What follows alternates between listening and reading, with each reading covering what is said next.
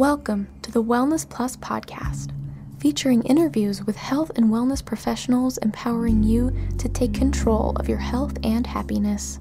Feel better, look better, and live better today by subscribing right now for new episodes every week. The Wellness Plus podcast is brought to you by WellnessPlus.tv and made possible by the generous donations of Psyche Truth Patreon supporters. Hi, and welcome to the Wellness Plus podcast. I'm Gianna, and I will be your guest host today. And today I'm interviewing Sean Kassem, who is an anxiety and wellness coach.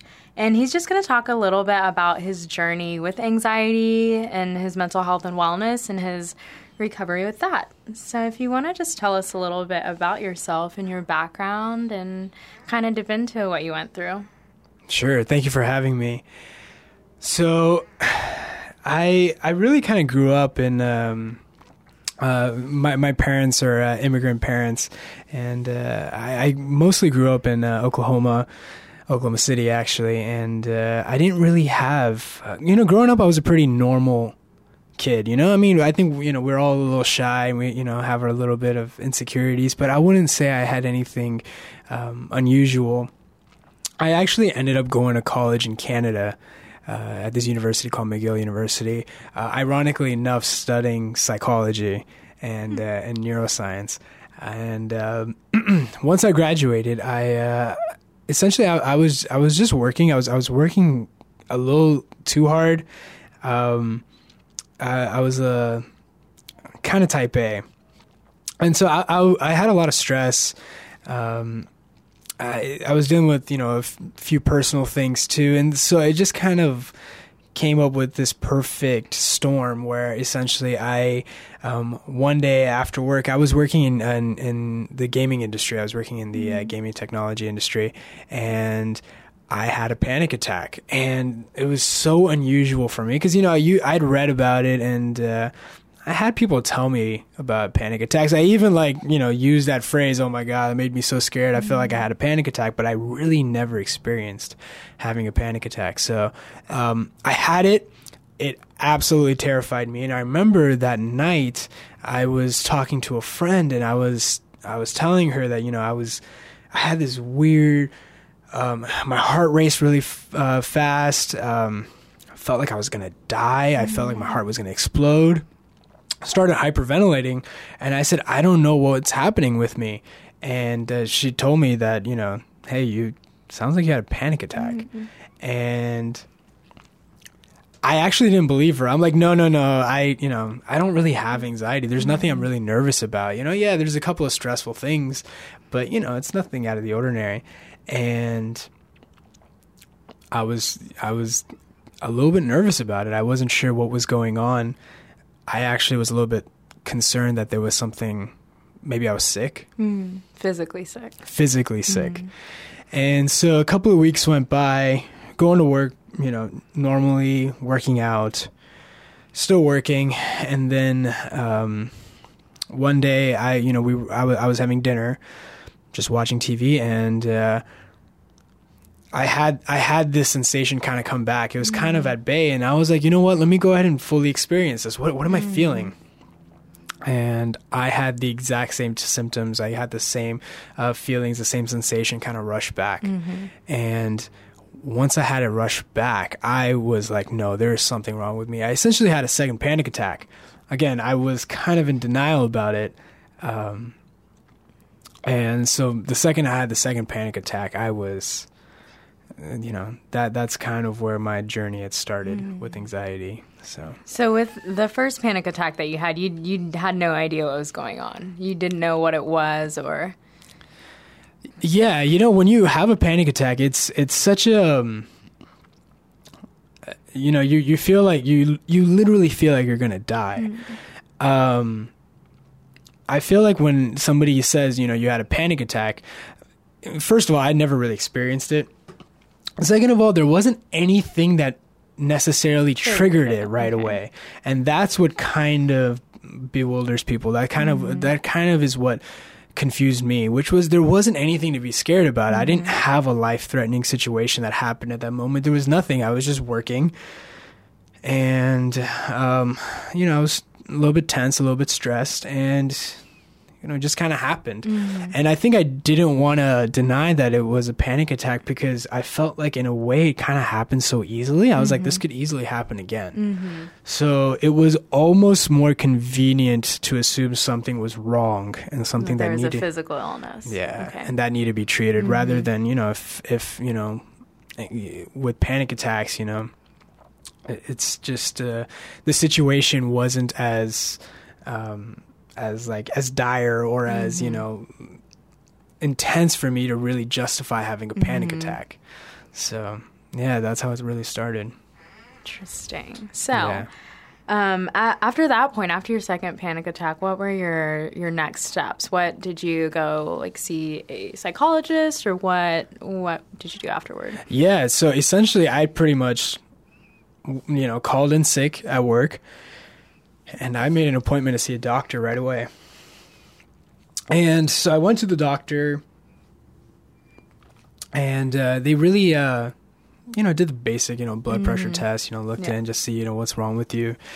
And he said, you know, your blood pressure is a little bit elevated, but there's nothing wrong with you. You're fine. And I said, What? Like, what do you mean everything's fine? Like, I felt dizzy. I felt nauseous.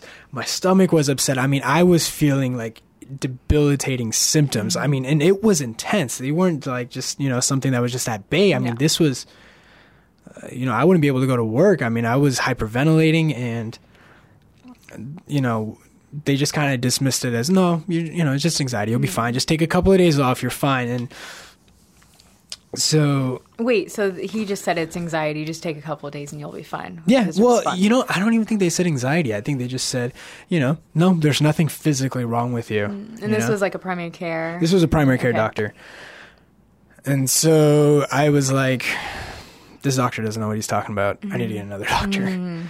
So I went to a different clinic. I literally left from one clinic and went to another clinic, and then it was a girl doctor. And I told her, I said, look, I already went to the doctor, and he said it was nothing. Um, clearly, I mean, there's something wrong. And I kind of focused a little bit more on, on the fact that, I, you know, I was a little dizzy, that I was a little nauseous. I felt like I was, you know, having vertigo. And so, you know, she was like, oh, you know, you may have labyrinthitis, which is really just a virus that affects your ear canal. And, and, and, and your ear canal, essentially, um, it's these, um, um,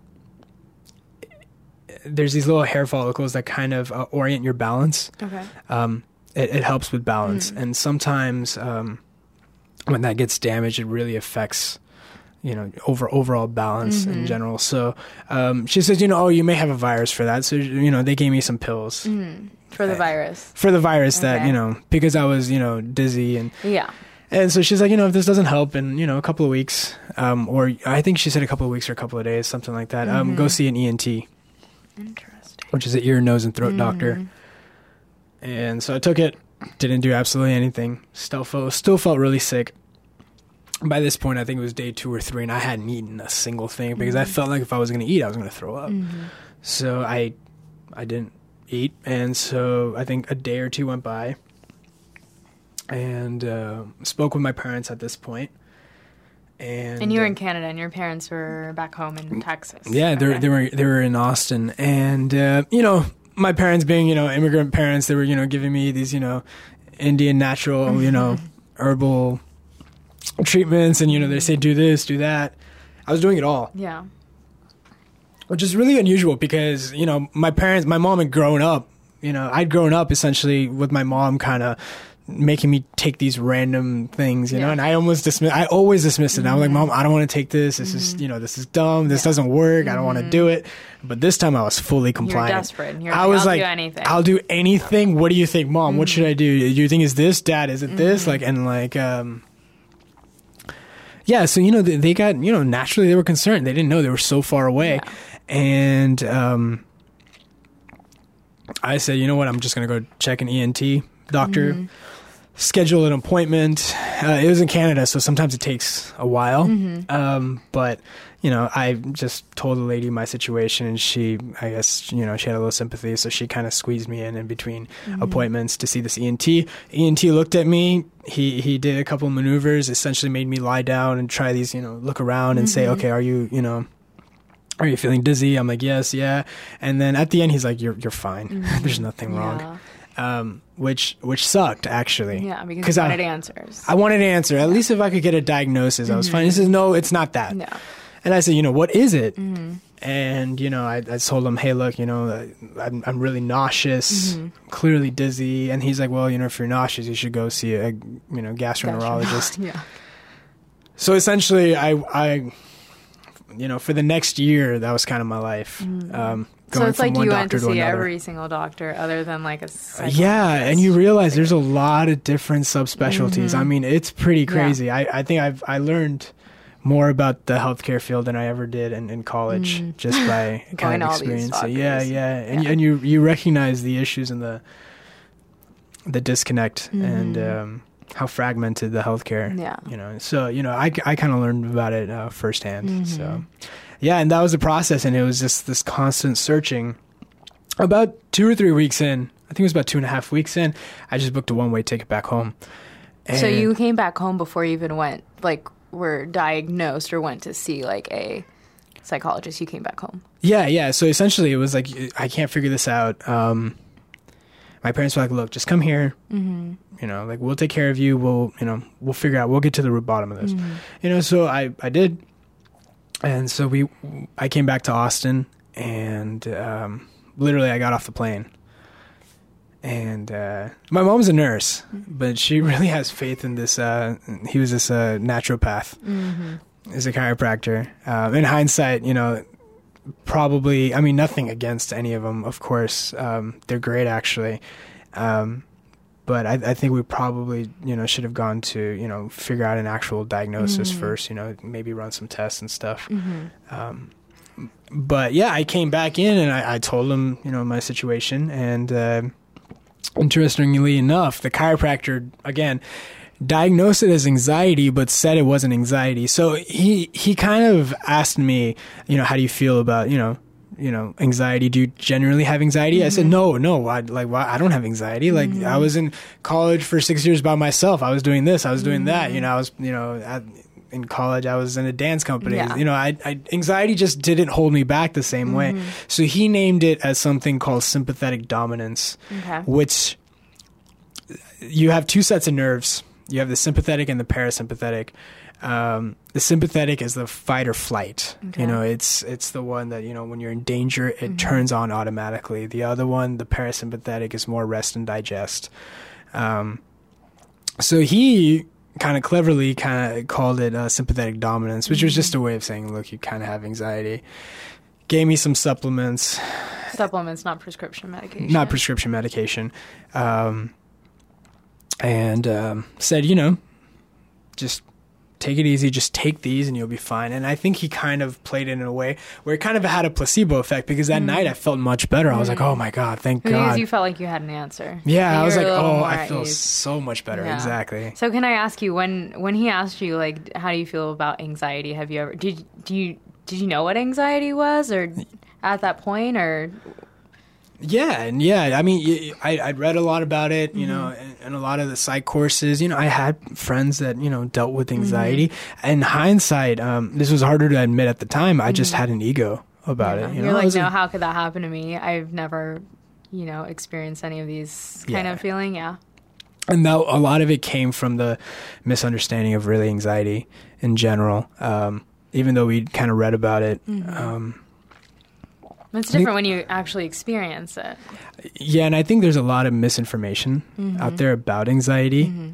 Um, you know, we look at anxiety kind of as an illness, um, or at least a disorder, and um, so you know, yeah, it just it it was too easy to diagnose it as anxiety, and the feelings were just too real, and it wasn't you know when you think oh i have anxiety you, you have these you, you can come up with these symptoms about okay I, i'm going to feel nervous. My hands were shaking. You know my heart's racing a little fast. Um, but you, when you're really suffering from anxiety your your symptoms are a lot more intense. And you're you're a lot more alert. And not just physical symptoms i mean your mind starts racing.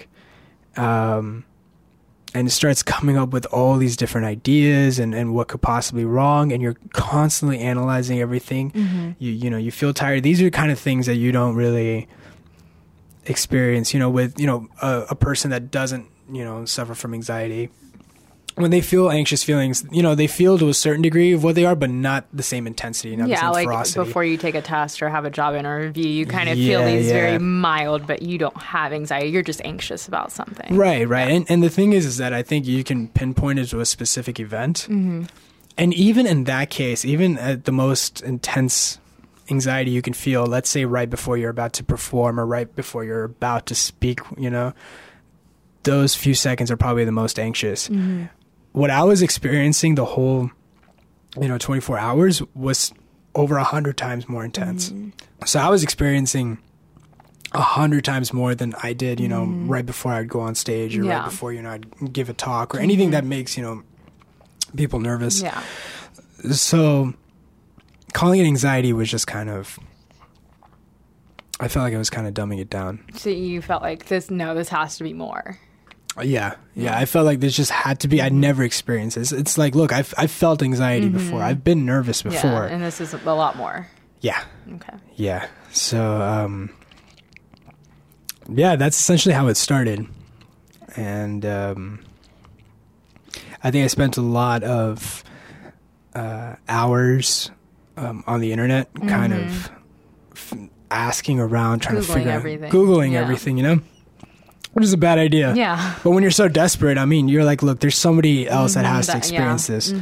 And the really the really interesting part is you actually do find people that are, are Experiencing. experiencing it, Mm-hmm. but the interesting thing is you don't really you see these people, you know, I'd you know, at this point I'd probably been suffering for about maybe six, seven months. Before even being diagnosed by a.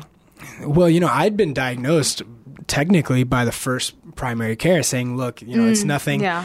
um, but really accepting the diagnosis. Mm-hmm. So you're still in denial. I was still in denial, yeah. So, you know, I, I had found people on the internet that were just as eager as I was, that was trying to figure out what was going on.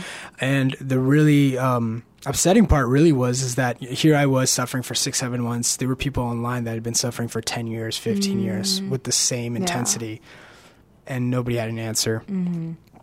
So not only am I terrified about what's going on, but like my future looks bleak. It looks, you know, mm-hmm. really, um, you know, it, it's really upsetting because you're like, oh my god, I like, might feel this way for 10 years. I'll feel this way forever. Yeah. There's no way out of this. Mm-hmm. And so the interesting thing about the internet is, you know, the people that do recover, the people that do figure out what it is, the people that, you know, fully recover without, you know, dealing with it for too long, you don't really see them on the internet mm. because they're not on forums. They're not writing about it. They're not, mm. you know, they're just living life Yeah. so you kind of get a one-dimensional kind of like eh, you don't get a, an accurate representation mm-hmm. You of get everyone who's desperate for answers when you go on the internet, so it makes you feel hopeless. exactly Yeah. exactly so you know you, you get all these symptoms these sensations these feelings and then on top of that you get discouraged. Mm-hmm. and um it's really easy to grieve about it. Mm-hmm. and and your confidence goes and then everything kind of fell after that. You know confidence dropped. Um you know i became depressed. Um i actually was you know dealing with OCD, you know, obsessive compulsive disorder. I was diagnosed with that, and then it got so bad I couldn't leave my house. I I got diagnosed finally uh, with agoraphobia, which was the fear of going outside. Wow. So I couldn't leave my house, and at this point, I think I probably lost thirty pounds. And I, you know, I'm not a big dude. I'm like, you know, five eight. 165 mm-hmm. so I, I i dropped i dropped down i think the lowest i was at 125 Wow. just because I wasn't eating because I'd feel nauseous. Mm-hmm. And so, yeah, you know, I, I got to the point where I, I couldn't leave my house. And I, and the interesting thing about that is a lot of people assume, well, people that are agoraphobic don't leave the house because they're afraid of outside, but you know, the outside world. And that's not actually true. What they're really afraid of is how are they going to respond to the outside world. Mm-hmm.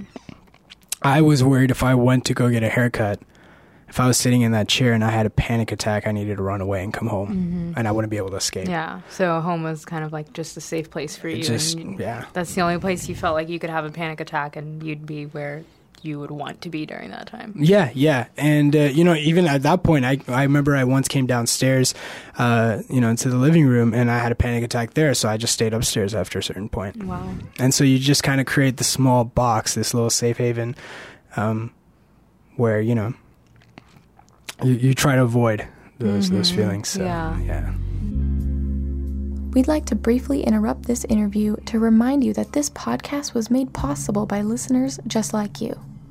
Become a supporter at patreon.com slash psychetruth, where you can watch the video version of this episode and all our podcast episodes. Plus, you'll gain access to over 500 videos of exclusive content, including premium courses and behind-the-scenes peeks. Help us keep this information free by visiting patreon.com slash psychetruth. That's patreon.com slash P-S-Y-C-H-E-T-R-U-T-H. And I feel like any anyone that knows you it, would be very surprised by this because you, like you're so outgoing and you're not shy and I don't know. It's kind of just that I get that the feeling that like it could happen to anyone. Like just knowing you, I feel like I, no, like there's no way like that would happen to you or that you went through that. And I feel like most people can feel that way about anxiety. As you said, it came on kind of kind of sudden. Your stress levels were fairly normal and kind of just happened. Yeah, you know, it's actually pretty um it's pretty amazing because I I didn't I was pretty private about this stuff. You know, I dealt with this when I was about 20. I, I'm 30 now, but I was I probably dealt with this when I was about 24, 25. So I, it's been a, it's been a few years and I haven't talked about it. And uh, there's two reasons why. The first one was I was it, it's so private it's so personal it's just kind of it's not something i like you know sharing i'm Yeah. just i'm kind of uh, I, I like to keep that stuff private. But really what it was also was i was um, afraid of the stigma. One of the things about when I was dealing with anxiety was this labeling that, um, you know, once you know you have panic attacks or once you you know have anxiety, um, there's a lot of misinformation, and it you know that convinces you that you know, look, this is something you're gonna have to deal with for the rest of your life. This isn't something you could fully overcome. This is just something you're gonna have to manage. Um, and so even when I fully recovered, when I completely came out of it and, you know, really thrive, um, I was still in the back of my mind, you know, kind of concerned about the stigma, even though I knew, you know, that stigma is not really true, but just what other people thought about yeah. it. So I was really quiet about it. Um, and the second thing, which is even even more amazing, I think, is when you come out of it, when you fully come out of it. Um, I can say this very confidently: you are way less likely to ever fall back in. I actually think I can probably handle stressful situations um, a lot better than I would have before, and in general, you know, um, a, a lot better than I think just general population. Um, so my um, my ability to bend but not break is even more. You know, it's just. Um, you know it's it's great so not only you know if you recover can you fully recover and go back to normal life but you can actually thrive Yeah. i actually think to a certain degree you're at an advantage in life compared to other people because you've really you've hit rock bottom and coming out of it that that wisdom that you that you get it almost becomes your staff Yeah. like it it just becomes so um I mean, I mean, you know, your confidence kind of grows, and it becomes this foundation that you know it's it's not very you know resistant to a lot of you know outside forces Yeah. the same way. So So when you um the stigma and how like what people would think. So when when you were going through it, did a lot of people around you know and they did like how did they respond or did people treat you differently or how Yeah. how was that for you? what was really interesting is that um, once I got anxiety, it, physically it, sh- it showed on my face. Um, almost instantly, uh, my eyes started sinking in. I started losing a lot of weight. I stopped making eye contact. Um, my posture had changed. Everything had changed. I, I felt like I was sick. It looked like I was sick. Mm-hmm. So when people saw me, they you know they were like, "Oh my God, are you okay? Mm-hmm. What's going on?" You know, I told them, you know, I, you know. I, I knew it wasn't anxiety, so whatever, depending on you know my journey, I was diagnosed with X Y Z, you know whatever it was, I'd be like, yeah, man, I got this, I got that, or you know, yeah, man, it sucks, I'm I'm doing the best I can, and there was you know there was a lot of um, sympathy, there was a lot of concern, um, yeah, yeah, and people, but you know, people people did react um, in a way where they're like, oh my god, are you okay? They're very supportive. Yeah.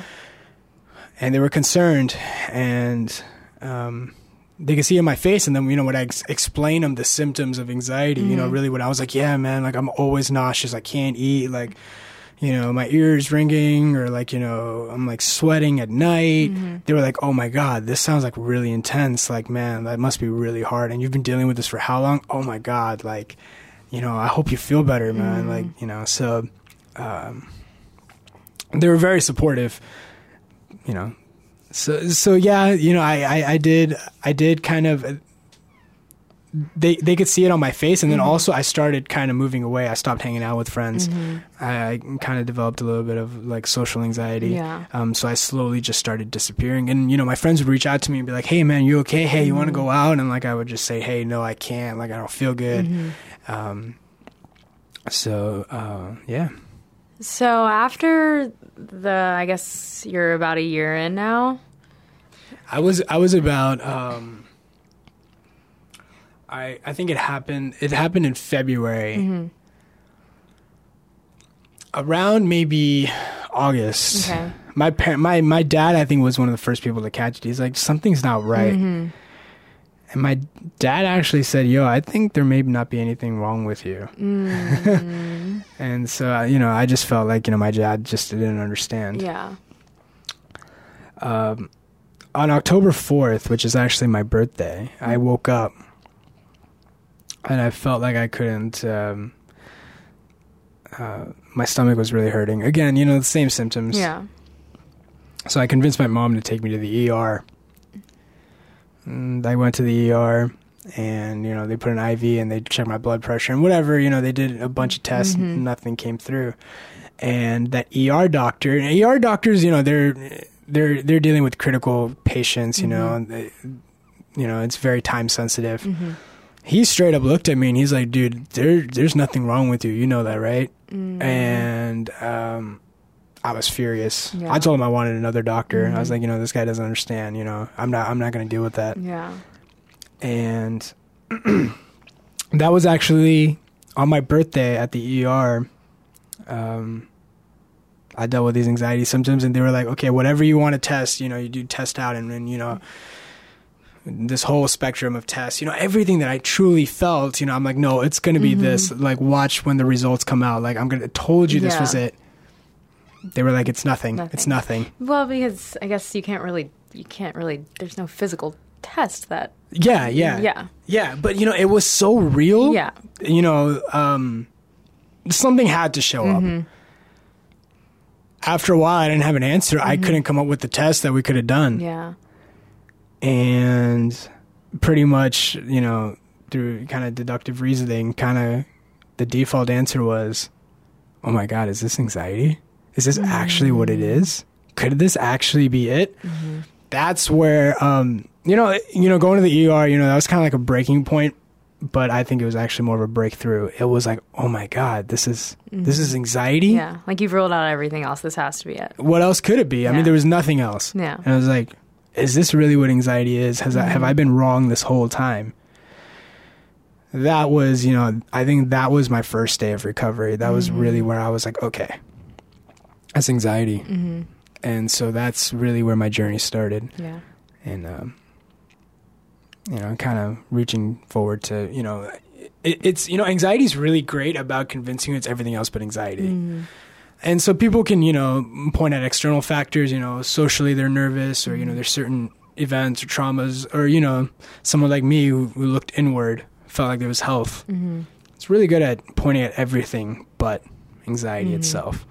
So at that point, I recognized that any feeling, any symptom, no matter how bizarre, no matter how unusual it was, it was just anxiety. Mhm. And so Just showing up in different ways. just manifesting itself in different mm-hmm. ways. But it, it it it was it was a it was actually an amazing. It, it was it was by far the hardest thing I'd ever gone through in my life, but mm-hmm. it was by far the most enriching too at the same mm-hmm. time, because I don't think I had so much growth since, you know, you you have these thoughts, you know, especially when you're anxious, you have these thoughts. And when I was recovering, when I was kind of recovering and and and you know, kind of going back to normal life, I had to look at these thoughts as just thoughts of anxiety. Mm-hmm. These weren't really my thoughts. Mm-hmm. And then it kind of you know, you, you can kind of expand that and say, okay, well, when you're anxious, these aren't your thoughts. What about when you're angry? Are those your thoughts? What are your thoughts? Do you even really have thoughts? Do you own these thoughts or are these kind of thoughts that have kind of just developed just depending on situation or the way you've grown up? So it's kind of a breakthrough. Oh my God, you know, you're not your thoughts. You're not really your thoughts, Yeah. you know? Um, and, and for me, you know, I, I think, uh, a lot of the suffering could have been mitigated. And, you know, a lot of the suffering I see in other people could just be mitigated if you just tell your mind, shh, you know, just, just no thoughts. Mm-hmm. It's okay. You know, because it's the brain and that's just what it does. Yeah. It's going to come up with thoughts. And it's so bizarre that, you know, these, these thoughts come in and you just kind of ignore it or you acknowledge it at least you know you say hey you know these thoughts are here that's cool i'm still going to do whatever i want mm-hmm. And you know you just kind of label them as anxiety.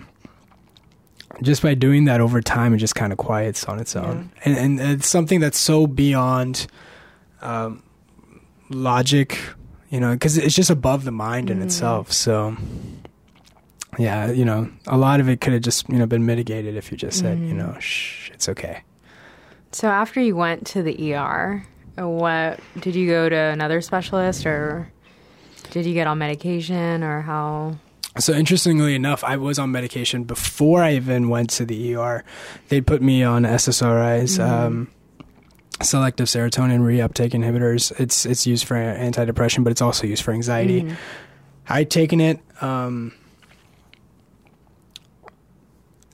I didn't really feel much. You know, I it didn't eliminate my anxiety. My anxiety was still there.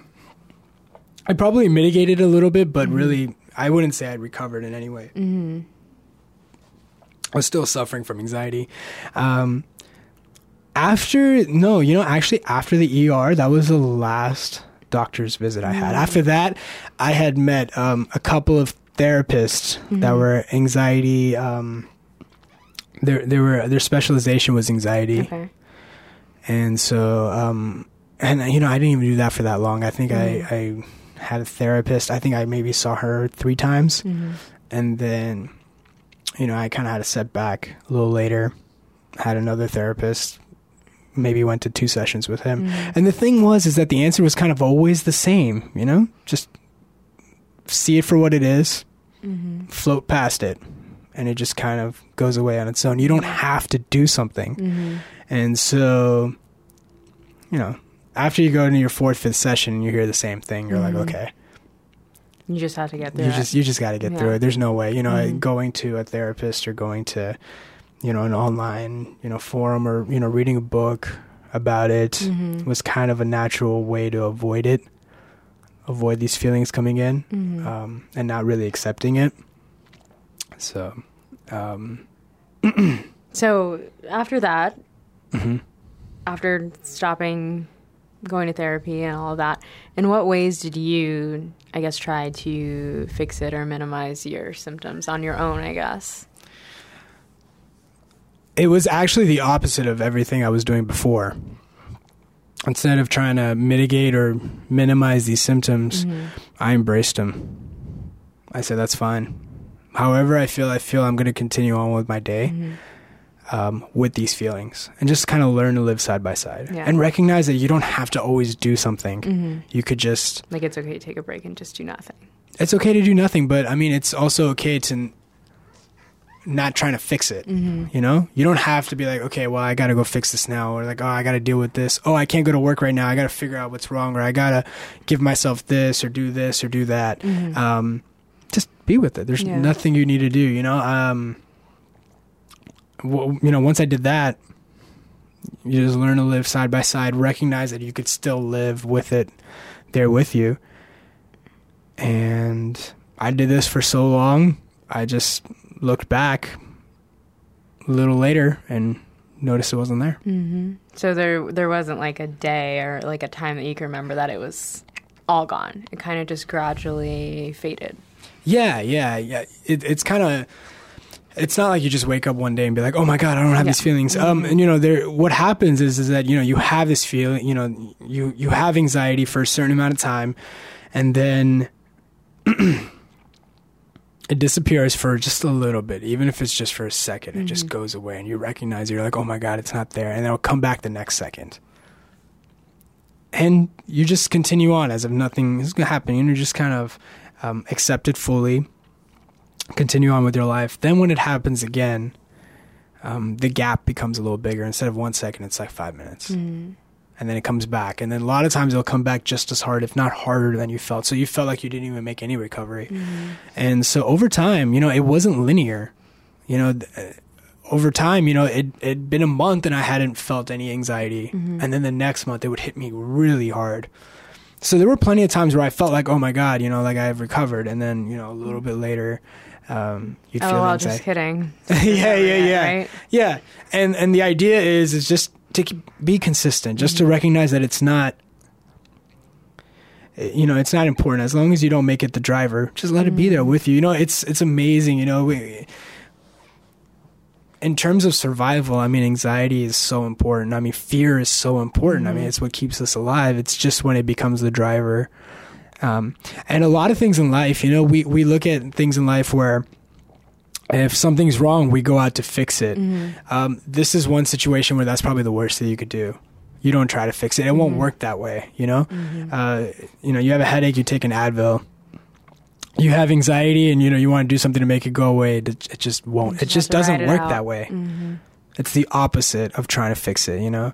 Um, you just, just see it for what it is and you know what you know once i once i was going through this process i recognized some of the habits that i had that probably weren't very uh um weren't very good you know in terms of you know the stress level that i had the type of work i was doing um the attitude i had the people i was around. It kind of it kind of left to this perfect situation where you know i was i was a great candidate for being you know uh, you know to suffer from an anxiety disorder and so, you know, you make these corrections in life. Um, Like what? What corrections did you make? What changed? yeah, well, the first thing I recognized was, you know, how important health was to take care of yourself, Physical health. physical health, um, mental health too. You know, um, I, I probably was a little bit more of a hothead before, Mm-hmm. and you know, n- not to take life so seriously and recognize that. Um, you know, it's crazy. With anxiety, you recognize one of the things that really helped me was just the idea of mindfulness and kind of just recognizing they're just thoughts and just observing your thoughts. That really helps. And so I still do that, you know. Um, and so, you know, focusing on mental health, uh, reducing stress, um, it also prioritizes what's important to you. You know, for me, as my family, I ended up, you know, I, I can easily go back to Canada now and, you know, continue working or do something else, live on my own. But, you know, family is important to me. Um, my social life is important to me. You know, things that I enjoy. I, I like going out. I, I love meeting people. Um, I love traveling. Um, so, you know, it just kind of puts life in, you know, perspective mm-hmm. a little bit more. So. The podcast you are listening to was brought to you by WellnessPlus.tv, a subscription service empowering you with everything you need to take control of your health and happiness. Sign up for your free trial today to watch the video version of this episode and all our podcast episodes. Plus, you'll gain access to our extensive library, including hundreds of follow along yoga and fitness courses, massage therapy tutorials, weight loss information, guided meditations, educational health videos, and so much more. Feel better, look better, and live better today by visiting wellnessplus.tv. So I, I think there there is a I guess stigma around I think men in particular mental health. Mm-hmm. Did you feel that in any way affected like I guess the times that you did go to the doctor or in terms of like being a guy. Yeah, being a guy, I think guys are are kind of um, supposed to like hide their feelings and not express them. I I think that um, I don't know. It's something that I see a lot that men are Yeah, supposed to mask yeah. it, and you, like you should be tough and you shouldn't, you know, display those emotions. Do you think that had any effect on your journey? Yeah, yeah, I think it did. Um, I think it led me to be again that candidate to be someone who you know suffers from an anxiety disorder. Once I hit anxiety, that felt so real, and I was so scared for my life that I didn't care. I talked to everybody about it. In fact, I couldn't stop talking about anxiety with random strangers. Almost, they're like, you know, what are you talking about? Like, why are you talking to me about anxiety? Um, yes, I do think in society, men are kind of. Um, th- there's this expectation for them to kind of uh, keep their feelings kind of to Mhm. themselves. Yes, and um, that's really unhealthy. hmm And so, yeah, no, I definitely think um, there's a stigma around it. In fact, I think it was one of the things that kept me in the loop too, because just you know, being a guy dealing with mental illness, it Mhm. just doesn't sound very Like man up. You're not supposed to. yeah, yeah. Feel that. you know, way. so there, there, was- yeah, Mhm. absolutely, yeah. Mhm. And so I was almost kind of searching for things for it to be anything else, so I Mhm. could at least justify why I was feeling this way. Mhm. I absolutely agree. Um, there's a lot of guys that kind of go through this that kind of keep it to themselves. But anxiety, you know, it'll find an outlet. Mhm. You know, for me, it was through a panic attack. And then if it wasn't through a panic attack, it was utilizing my mind as an outlet by creating these crazy, you know, these these, you know, unrealistic thoughts Mhm. and having myself respond to them so strongly. You know, so it'll always find an outlet. Mhm. It has to. I mean, your body's just trying to protect itself. It's just trying to relieve stress, and it's going to do that automatically. So it's going to do it one way or another. So, um, yeah, men in particular, you know, they they can only bottle things up, Mhm. um, and, and you know that's a shame because.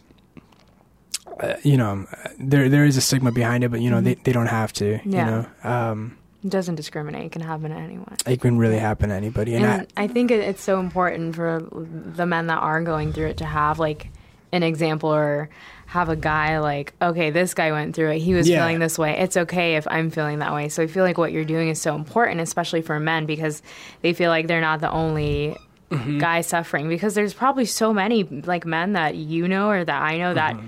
are suffering from any mental illness and have never seen anyone about it, talked about it. They just kind of bottle it up and, and deal Yeah. with it. So I feel like it's so important to have those models to let men know. Like it's o- you can have feelings. Like it's okay. It's Yeah. okay to feel this way. Like it's okay to cry. Like men can cry. Men can have feelings and they can talk about it. So i think what you're doing is great.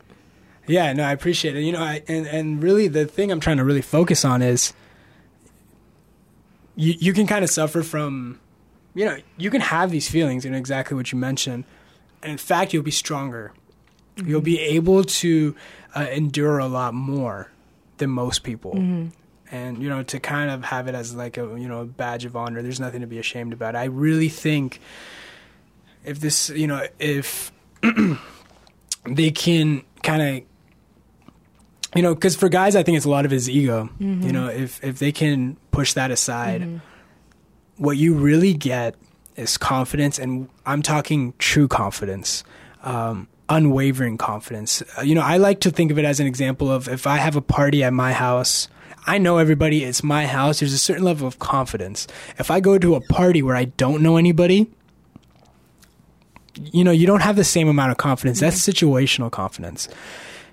If you're somebody that, you know, embraces your feelings, talks about it, isn't ashamed about it, pushes your ego to the side, what you get is, you know, true foundational confidence. And mm-hmm. that doesn't change no matter where you go because, you know, it comes from within. It doesn't mm-hmm. come from external mm-hmm. um, factors.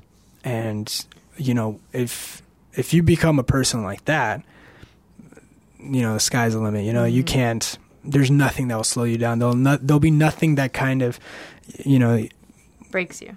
there'll be nothing that breaks Mm-hmm. you. So you'll be at an advantage, and people will look up to you too. I think, um, you know, as somebody that's willing to go into the unknown, Mm-hmm. you know, not knowing what's really going to happen, but feels that no matter what happens, it'll be okay. Mm-hmm. You'll figure it out.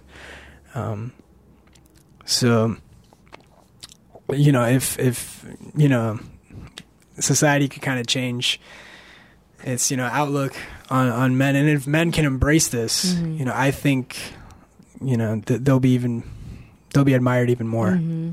Yeah, So- and, and even just mental health, I feel like there's such a stigma around any, not just men, but even anyone that suffers from mental health. I feel like people are having the symptoms that you described and just deal with it in silence. Or like, I don't need to see anyone. Like, I, it's just a feeling. It's temporary. Knowing that, like, no, there's probably something behind that, and there's Yeah. a reason why you're feeling that way. And and I think, like you said, when you realize at that point, like it couldn't be anything else. This is anxiety. At that point is when you started to recover.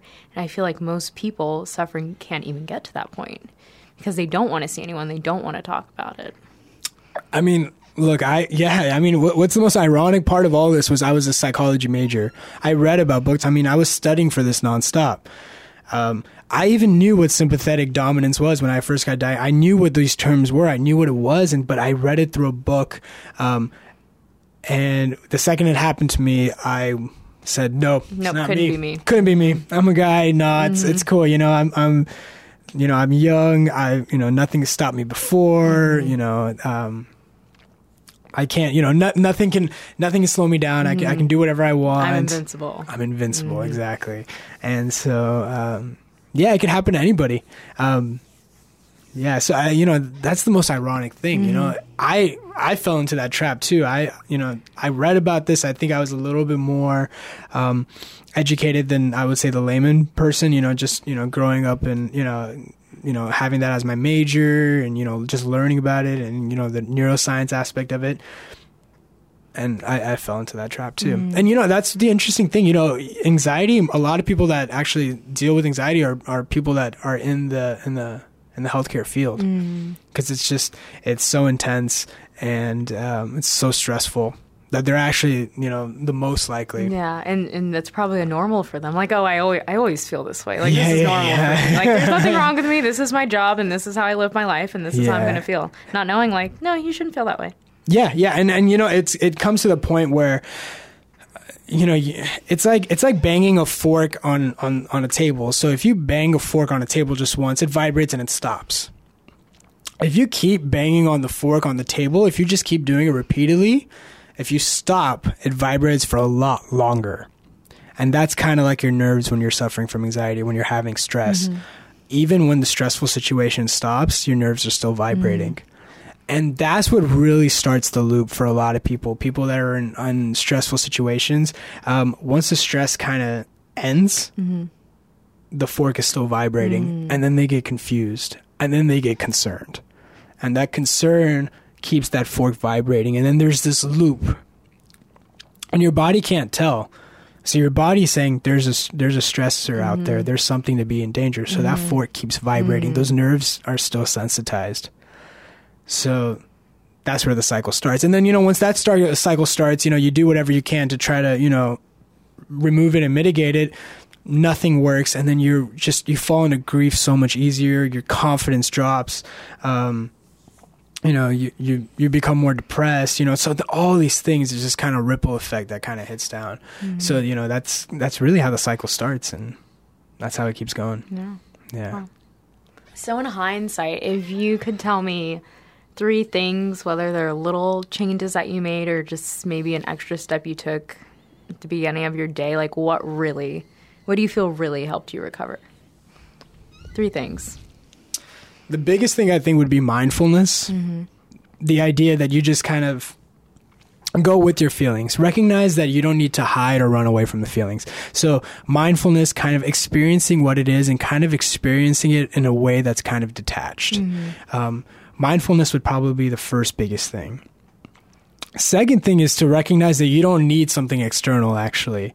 Um, you know, you don't need to do the breathing exercise or you don't need to do you know yoga and stuff and like look all those things help i do yoga pretty much to stress relief too but i think when it comes to the point where you um uh, for for somebody suffering from anxiety the line kind of blurs where minimizing anxiety versus avoiding anxiety. A lot of times people um, will avoid anxiety. So what they'll do is they'll say okay they hear yoga makes them feel better. They'll do yoga and they say okay my anxiety hasn't gone away. Um, so recognizing that you know you don't need necessarily an external force but it helps a lot. Um, and as long as you're not looking for a way to avoid it you know it, it's good. Anxiety comes from within. The third change just self-care you know prioritizing what's important to me Mm-hmm. Which know? is yourself. myself my health my Mhm. well-being things that just make me happy Yeah. you know and and things that are toxic in any way Mm-hmm. I think I think I'm a lot better in terms of sensing, you know, where I feel discomfort when I don't, Mm-hmm. and um, you know, I kind of I kind of learned that um, piece, so just little subtleties about myself. Mm-hmm. Yeah. Yeah, So if you had the chance to to speak to yourself before, like right before it happened, like right before that initial panic attack, if you could just tell yourself a few words, what what would you say? I I think you know I'm I'm trying to come up with something new, but it really kind of goes back to the same thing I've been saying, which is your thoughts. They're not your thoughts. Mm. You know, don't identify with them. Yeah. Um, you know what you consider objective reality what you feel is not actually very objective. And that's okay. Um, you know and just you know don't don't f- fall for every trick the mind you know gives you. You know they're not a lot of it is just situational and they're they're based on habit. And a lot of the things that's really you that you define as you aren't actually you. Mm-hmm. um, so you know, just take everything with a little bit of grain of salt. Yeah. Just uh, that's that's probably what I would tell myself, and I would na- have no idea what I'm talking about. I'd be like, "What do you, you know? What does that mean? I don't know." Okay, Yeah. I'm gonna you know I'm gonna go to the doctor and try to figure out what's wrong with me. Mhm. Um, it's uh, it's something you can only kind of recognize once you look back. Yeah. Even as I was recovering, that Mhm. wouldn't have made any sense. But now looking back, I'm like, okay, Mhm. you know, Yeah. And it's so simple too, but I think it is just so hard for anyone to do, like the average person.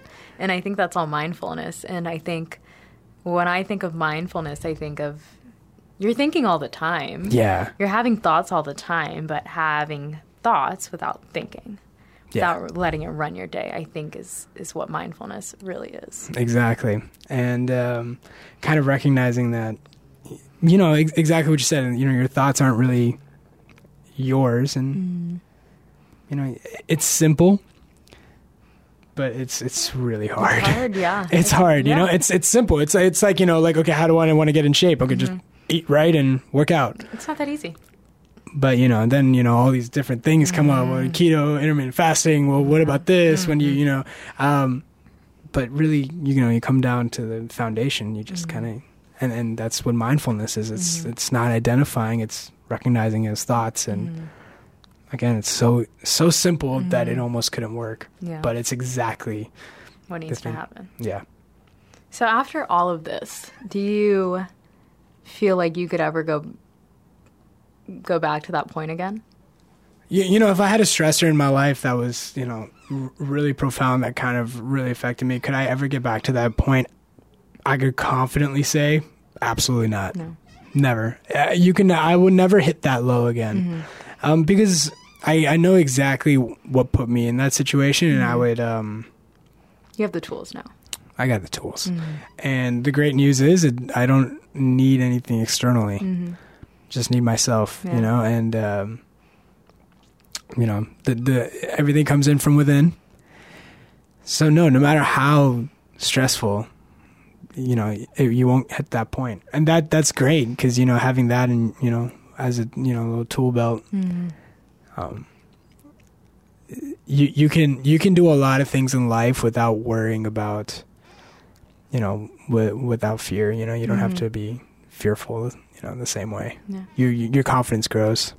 So Awesome. Well, happy to have you today, and thank you so much for sharing all that. I know it's tough and being vulnerable. I think it, it helps a lot of people the more it's spoken about. So I think what you're doing is great. And if anxiety is something that you're dealing with, or if you need any tips on those feelings or any mental health or wellness, Shaan is a great resource. You can find him on Instagram. It's Shaan.Kassam. It's S H A A N dot K A S S A M. Or you can also look him up on YouTube. He has a YouTube channel where he shares a little bit more about his journey. It's just Shaan Kassam, S H A A N K A S S A M. Thanks, Shaan. Thank you. The Wellness Plus podcast. Copyright 2018, Target Public Media, LLC, all rights reserved.